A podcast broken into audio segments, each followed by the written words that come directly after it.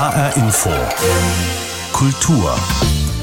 Unsere Themen heute. Winterwerft, das internationale Theaterfestival im Frankfurter Osten startet. Instrument des Jahres, was Avi Avital so alles aus einer Mandoline herausholt.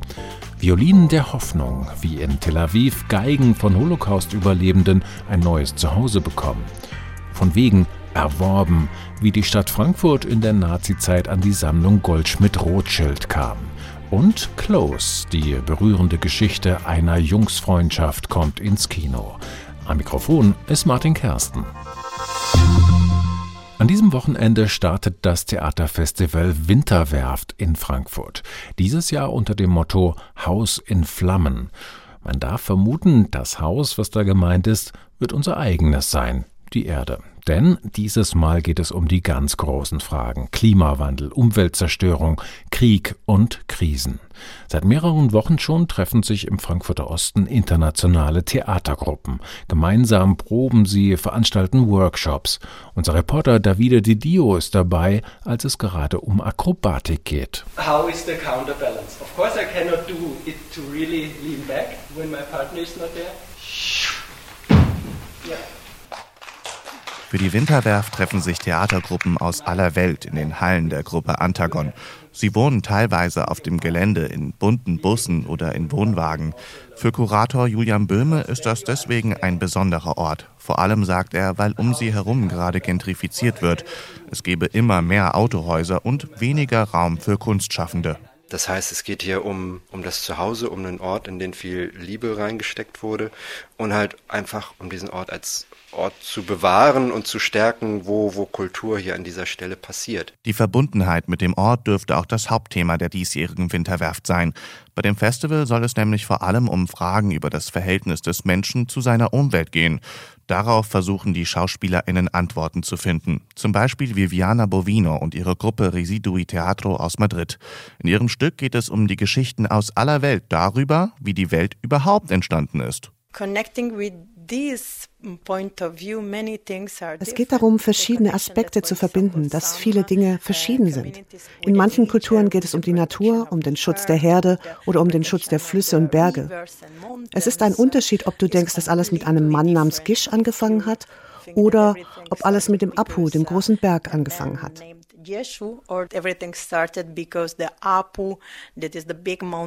Wenn man sich den Anfang der Dinge anschaut, erfährt man auch etwas über das Ende, sagt Viviana Bovino. Für sie ist das ein Beitrag für das große Ganze, um die Umwelt besser zu verstehen. The big question for art äh, die größte Herausforderung für die Kunst ist, jemand eine Stimme zu geben. Und wir denken, dass es wirklich wichtig ist, das auf poetische Weise zu versuchen und dabei die Menschen zu berühren. Man muss sich darüber bewusst sein, von was wir eigentlich als Menschen leben.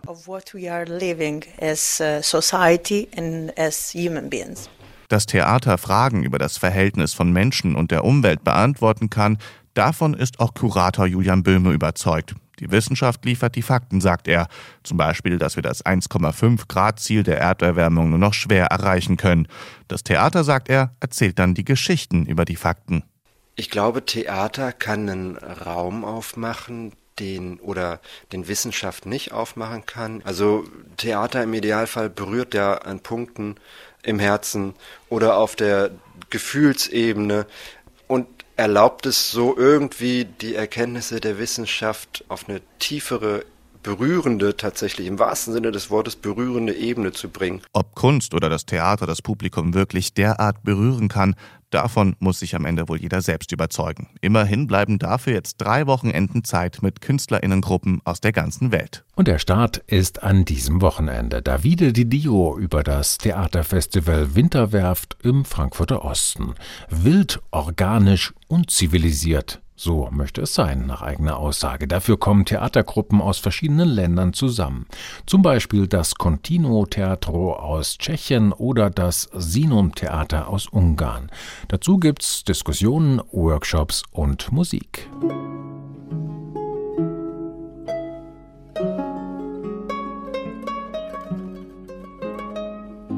So klingt das Instrument des Jahres 2023, gekürt von den Landesmusikräten in Deutschland, die Mandoline.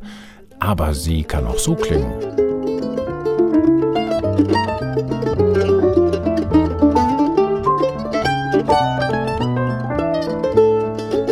Das ist Chris Thiele, ein Bluegrass-Künstler aus den USA.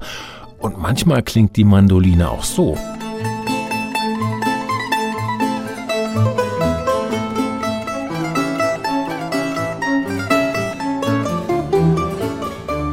Mandolinenvirtuose Avi Avital aus Israel mit seiner eigenen Bearbeitung eines Violinkonzertes von Vivaldi für sein Instrument. Avital schätzt an der Mandoline unter anderem, dass sie so vielseitig ist. Sie existiert überall auf der Welt und kann ganz unterschiedliche Formen annehmen. Die Mandoline ist wirklich das einzige Instrument, das ich kenne, das in so vielen verschiedenen Formen daherkommt. Es gibt keine Standardform. Meine Mandoline zum Beispiel sieht sehr anders aus als die italienische Mandoline, die man von alten Gemälden kennt, mit dem ballförmigen Klangkörper. Und die wiederum sieht ganz anders aus als die flache Mandoline der USA oder die Mandoline in Südamerika und so weiter. Das ist einzigartig für ein Musikinstrument. Und das zeigt, dieses Instrument ist nicht festgelegt in seinen Möglichkeiten. Die Mandoline hat sich auf sehr freie, sehr grenzenlose Weise entwickelt, je nachdem, was musikalisch gerade gebraucht wurde, je nach Kultur oder sozialen Aspekten.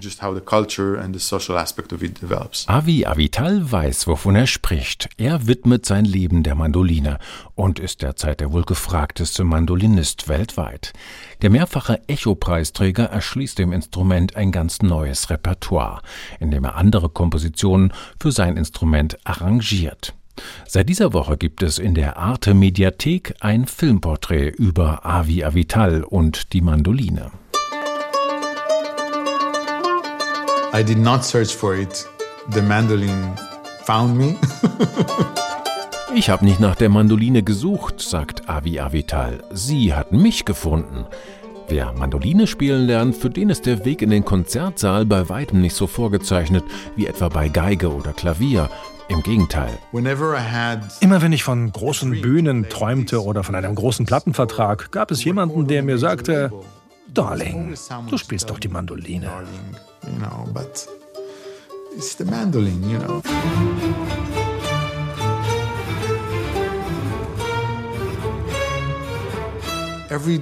Aber jedes Nein hat mich nur noch mehr angefeuert. Avi Avital ist in Beer Sheva aufgewachsen, einer Arbeiterstadt im Süden Israels. Seine Eltern waren Einwanderer aus Marokko, hatten es nicht leicht, im neuen Staat Fuß zu fassen, aber sie wollten das Beste für ihre Kinder und dazu gehörte im bürgerlichen Israel, dass man ein Instrument lernte. Den kleinen Avi musste man da nicht lange bitten. In jedem Spielzeuggeschäft hast du sofort nach den Musikinstrumenten gegriffen. An deinem vierten Geburtstag hat meine Schwester dir ein Drumset gekauft. Das war das höchste der Gefühle. Du hast den ganzen Block beschallt. Wir sind dem ausgewichen, dir den Traum vom Schlagzeug zu erfüllen. Zu laut für eine Mietwohnung, also wurde es dann die Mandoline. Die ist klein, handlich und macht nicht so einen Lärm. Die Mandoline ist total intuitiv zu spielen und darum auch super für Kinder. Sie ist auf der ganzen Welt beliebt, es gibt sie in jeder Kultur. Einfach ein Resonanzboden, ein paar Saiten, auf denen du zupfst und sie klingt sofort. Ein Nachbar hatte Avi das Instrument gezeigt und der ist sofort Feuer und Flamme. Bald spielt er im Mandolinenorchester des örtlichen Konservatoriums, geleitet von einem verrückten Russen, wie Avital sagt. Eigentlich ein Geigenlehrer, der keine Ahnung von Mandolinen hat. Aber er weiß die Kinder zu begeistern und verwendet ein paar ungewöhnliche Spieltechniken. Nur ein kleines Beispiel. Ich halte das Plektrum völlig falsch. Auf der ganzen Welt hält man es zwischen Daumen und Zeigefinger. Simcha Nathanson hat es intuitiv ganz anders gehalten. Und das fand ich logisch. Tatsächlich macht das total Sinn, was die Klangfarben, die Geschwindigkeit angeht. Man hat ganz andere spieltechnische Möglichkeiten, wenn man das Plektrum so hält und dabei den Winkel verändert. Avi Avital reift zu einem Virtuosen der Mandoline heran. Aber ein Problem bleibt. Wie kann man mit so einem kleinen, leisen Amateurinstrument als Solist vor einem ganzen Orchester bestehen? Avital findet einen Komplizen in seinem Landsmann Arik Kerman, einem Instrumentenbauer, der unermüdlich daran tüftelt, der Mandoline einen volleren, lauteren Klang zu geben und sie so zu einem vollwertigen Soloinstrument zu machen. Er hat eine Entwicklung losgetreten, die nicht mehr zu stoppen ist. Seit über 30 Jahren erfindet er die Mandoline neu. Und er folgt dabei keiner traditionellen Schule des Mandolinenbaus, sondern denkt das Instrument wirklich neu. Ausgestattet mit einer Kermann-Mandoline erobert Avi Avital die klassische Musikwelt praktisch im Alleingang. Und er schließt seinem Instrument, für das ja kaum ein Komponist Originalwerke geschrieben hat, neues Repertoire.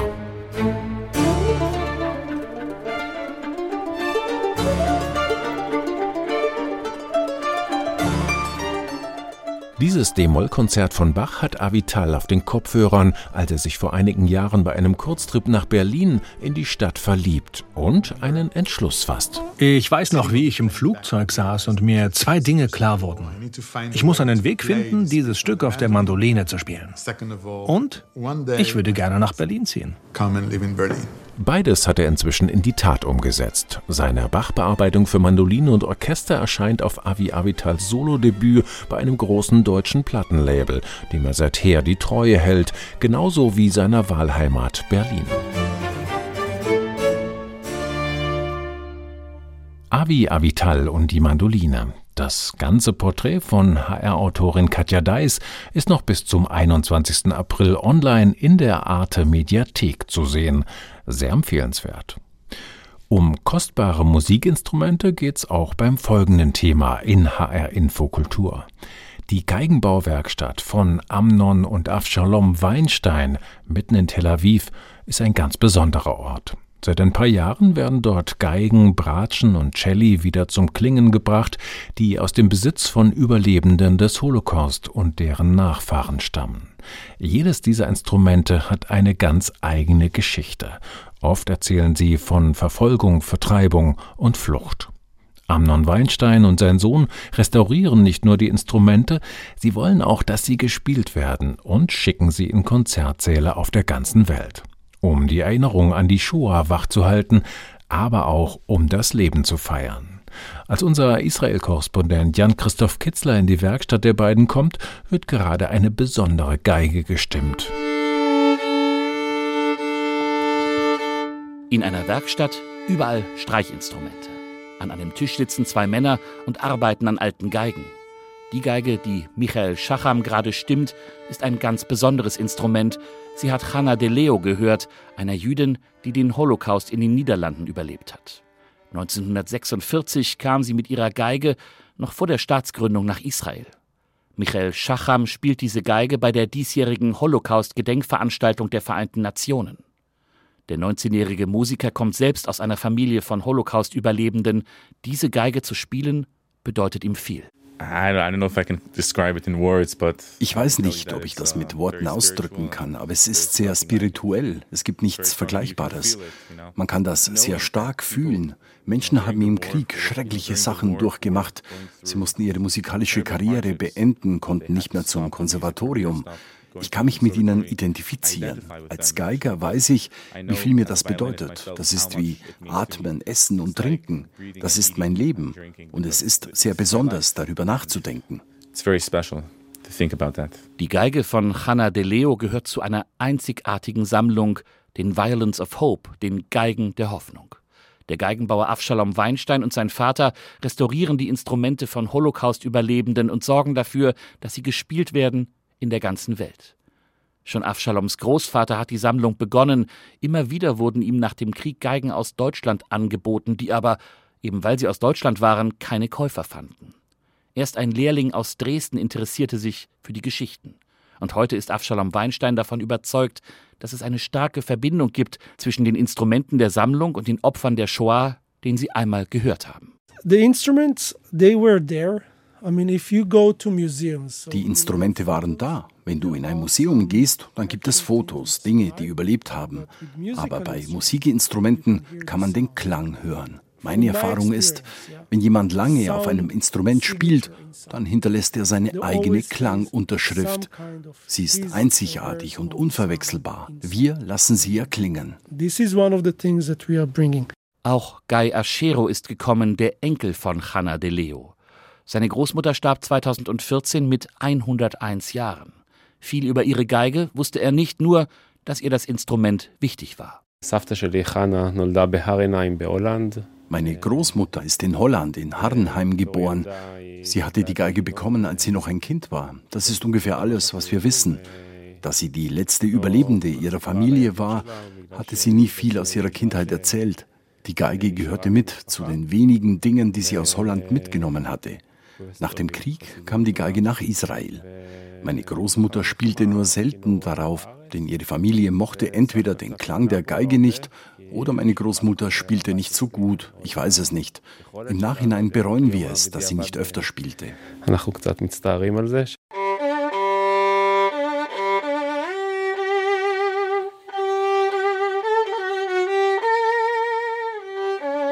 Jetzt ist die Geige von Hanna de Leo eine der Geigen der Hoffnung. Und der Nachwuchsgeiger Michael Schacham sorgt dafür, dass sie klingt. Auch wenn Hanna de Leo nicht mehr lebt, ihre Geige erzählt weiter ihre Geschichte. Das ist Guy Aschero, ihrem Enkel, wichtig.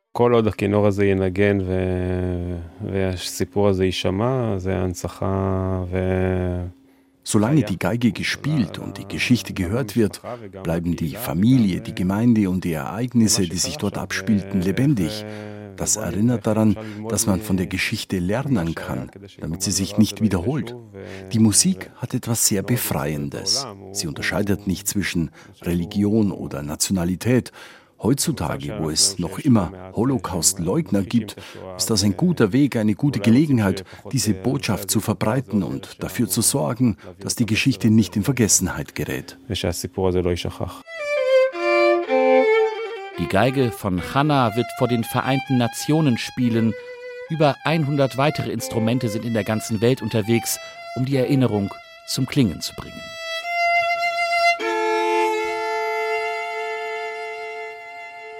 Jan-Christoph Kitzler aus Tel Aviv über die Geigenbauwerkstatt, in der Instrumente von Holocaust-Opfern und Überlebenden wieder zum Klingen und zurück in die Konzertwelt gebracht werden.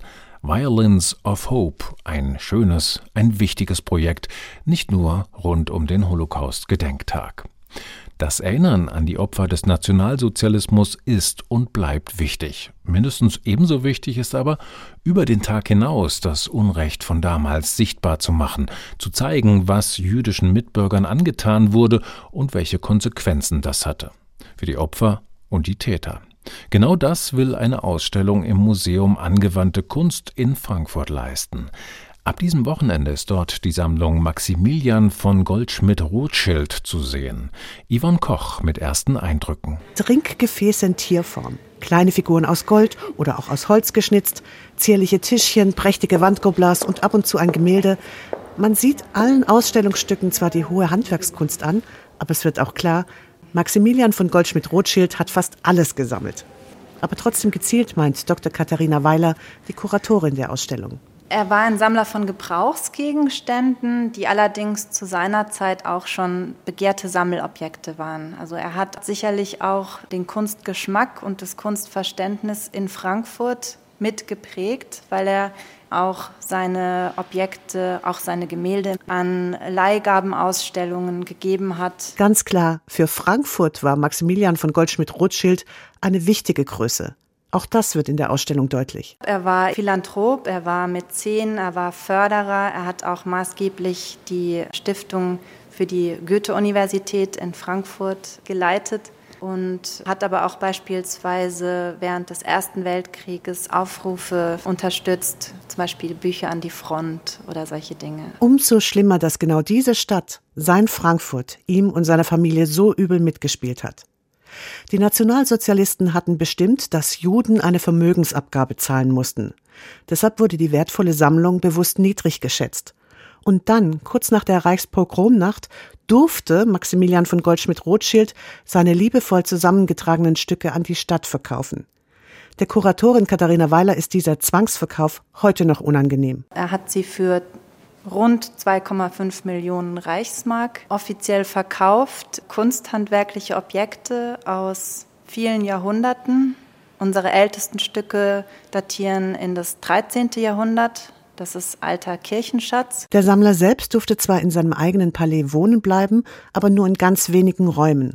Und seine Sammlung wurde unter seinen Augen ausgeschlachtet, verteilt, verkauft und auch verschoben. Die Ausstellung macht auch dieses unrühmliche Geschacher zum Thema. Sogar die Rolle des eigenen Hauses betont die Kuratorin. Wir werden viele Leerstellen auch vermitteln, weil es diese Sammlung eben nicht mehr gibt, als auch zwischen Verlust und Aneignung. Also Verlust für Maximilian von Goldschmidt-Rothschild, Aneignung und Bereicherung für das Museum für Kunsthandwerk, wie das Museum Angewandte Kunst früher hieß. Große Fotos an den Wänden zeigen Szenen vom Palais Rothschild, bevor es leergeräumt war. Davor in Vitrinen einige Stücke der Sammlung. Und wenn man genau hinschaut, finden sich die Stücke in der Vitrine auch auf den Fotos. Die Ausstellung ist also auch wie ein kleines Suchspiel inszeniert, bei dem man der Bedeutung und dem Umfang der Sammlung Goldschmidt-Rothschild ein bisschen nachspüren kann. In einem anderen Raum liegen endlos scheinende Listen aus, auf denen alle Sammlungsstücke erfasst wurden, mit dem geschätzten Geldwert. Und an Hörstationen sind alte Briefe vertont, von Kunsthändlern, Museumsdirektoren und Bürgermeistern. Es klingt fast grotesk, wie jeder bemüht ist, ein möglichst großes Stück aus der bedeutenden Sammlung zu ergattern. Ein Beispiel, der vertonte Brief vom Frankfurter Oberbürgermeister Friedrich Krebs von 1941. Die erworbenen Kunstgegenstände, für die wir zweieinhalb Millionen Reichsmark ausgegeben haben, sind heute schon gut das Zehnfache wert. Wir haben, ohne ein Selbstlob auszusprechen, eine vorsichtige und trotzdem weitsichtige Politik getrieben. Die Ausstellung im Museum Angewandte Kunst legt ganz bewusst den Finger in die Wunde zeigt nicht nur Stücke aus einer bedeutenden Kunstsammlung, sondern auch, wie mit ihrem Sammler und seinem Lebenswerk umgegangen wurde. Die Sammlung Maximilian von Goldschmidt-Rothschild ist noch bis zum 4. Juni im Frankfurter Museum Angewandte Kunst zu sehen. Am 12. März ist die diesjährige Oscarverleihung in Los Angeles.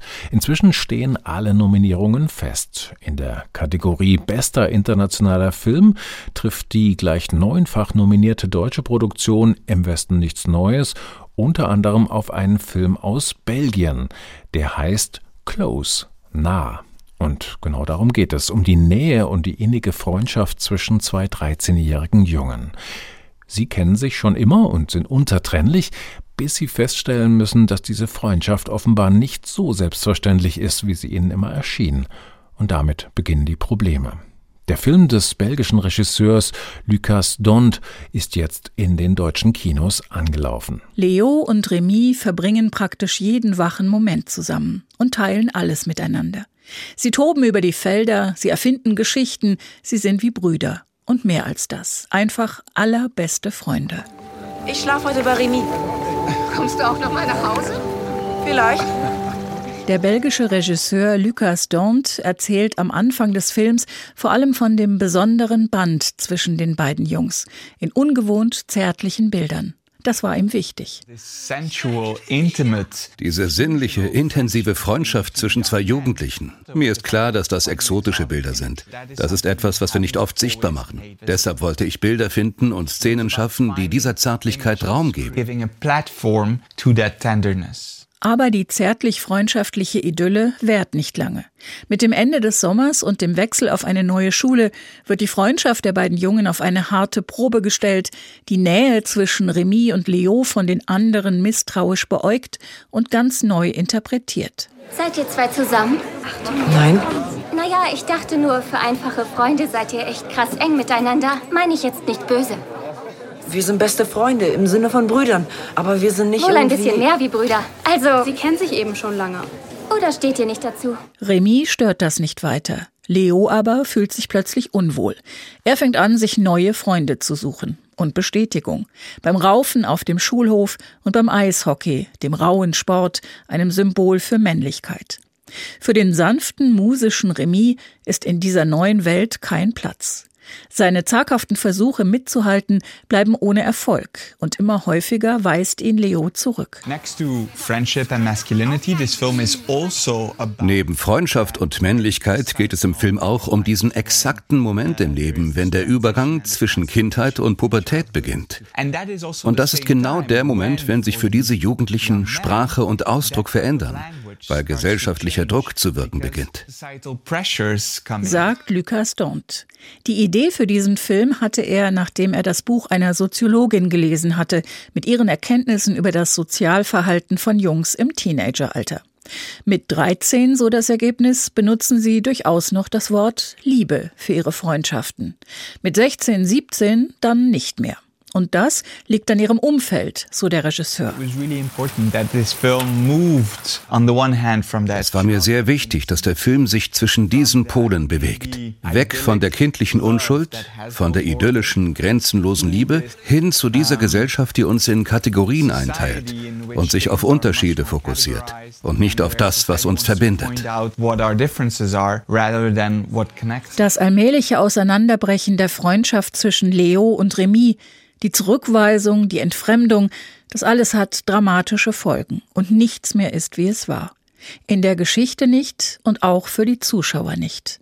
Close ist ein schöner Film, aber auch aufwühlend und tief traurig. Dagmar Fulle und Yasemin Ergin über den Film Close des belgischen Regisseurs Lucas Dont, nominiert für einen Oscar und ab jetzt auch zu sehen in den deutschen Kinos. Das war HR Infokultur. Sie können diese Sendung jederzeit abrufen als Podcast in der ARD Audiothek und natürlich auf hrinforadio.de. Mein Name ist Martin Kersten.